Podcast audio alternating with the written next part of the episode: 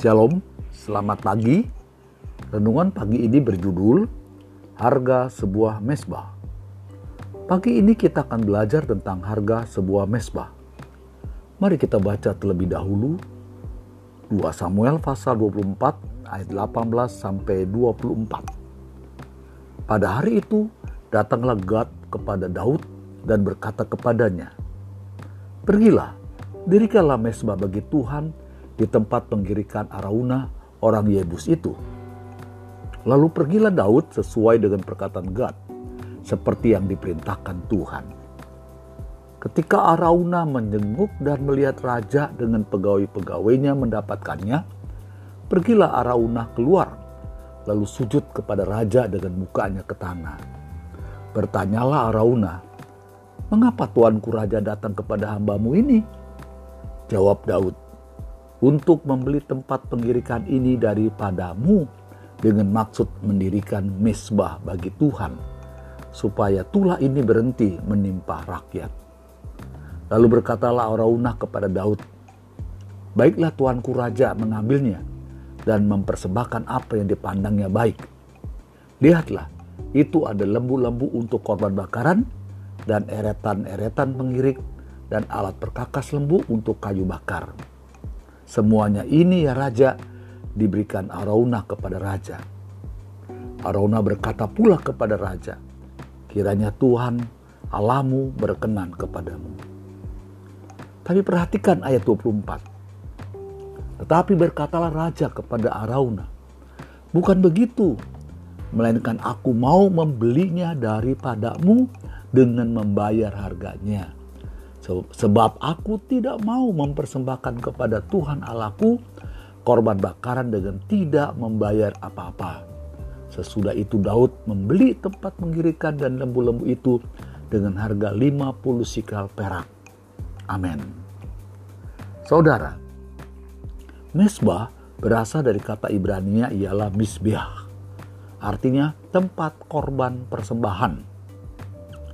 Ada juga berasal dari kata zafak, yaitu menyembeli untuk berkorban. Dan dalam satu ayat di kitab Esra pasal 7 ayat 17 ada satu kata Aram yang serumpun dengannya yaitu matbah. Sementara menurut etimologi istilah itu melibatkan penyembelihan. Dalam perjanjian lama, korban memegang peranan yang amat penting Sebab melalui korban Allah dapat berkomunikasi dengan manusia. Secara sederhana, mesbah berarti tempat di mana kita berhubungan dengan Allah. Di sinilah kita bertemu dengan Allah, serta bercakap-cakap dengan Allah. Dalam kehidupan orang Israel, mesbah tersebut menjadi pusat perabotan. Mesbah itu menghasilkan hadirat Allah di dalam rumah Mesbah itu menemplak kita saat kita mulai bermain-main dengan dosa. Jadi mesbah itu menjadi semacam point of contact, yaitu titik kontak antara kita dengan Allah. Jadi sekarang kita memahami betapa pentingnya mesbah itu dalam hidup kita.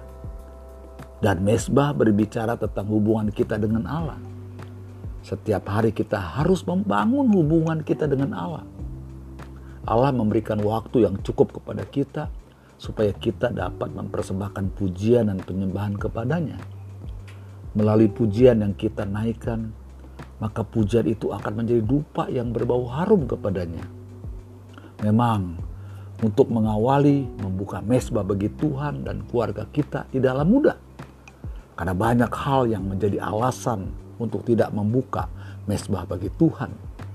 Entah itu kesibukan kerja, badan yang terlalu lelah, dan lain sebagainya. Hari ini kita belajar dari Daud. Bagaimana Daud dalam hal mendirikan mesbah, dia mau membayar harganya. Ingat, dia berkata, sebab aku tidak mau mempersembahkan kepada Tuhan Allahku korban bakaran dengan tidak membayar apa-apa. Daud memiliki kesempatan untuk dipermudah dengan tidak harus mengeluarkan apa-apa untuk maksud yang mendirikan mesbah. namun ia memilih untuk membayarnya. Saudara, untuk sebuah maksud menghampiri hadirat Tuhan, yaitu mendirikan mesbah dalam hidup, kita sadarilah memang tidak mudah karena ada harga yang harus rela kita keluarkan. Harus ada pengorbanan yang dijalani oleh kita. Perlu diingat bahwa hidup ini adalah anugerah. Pengorbanan yang kita berikan kepada Tuhan tidak sebanding dengan pengorbanan Kristus di atas kayu salib. Dan penderitaan yang kita alami saat ini tidak sebanding dengan kemuliaan yang kita kelak akan terima.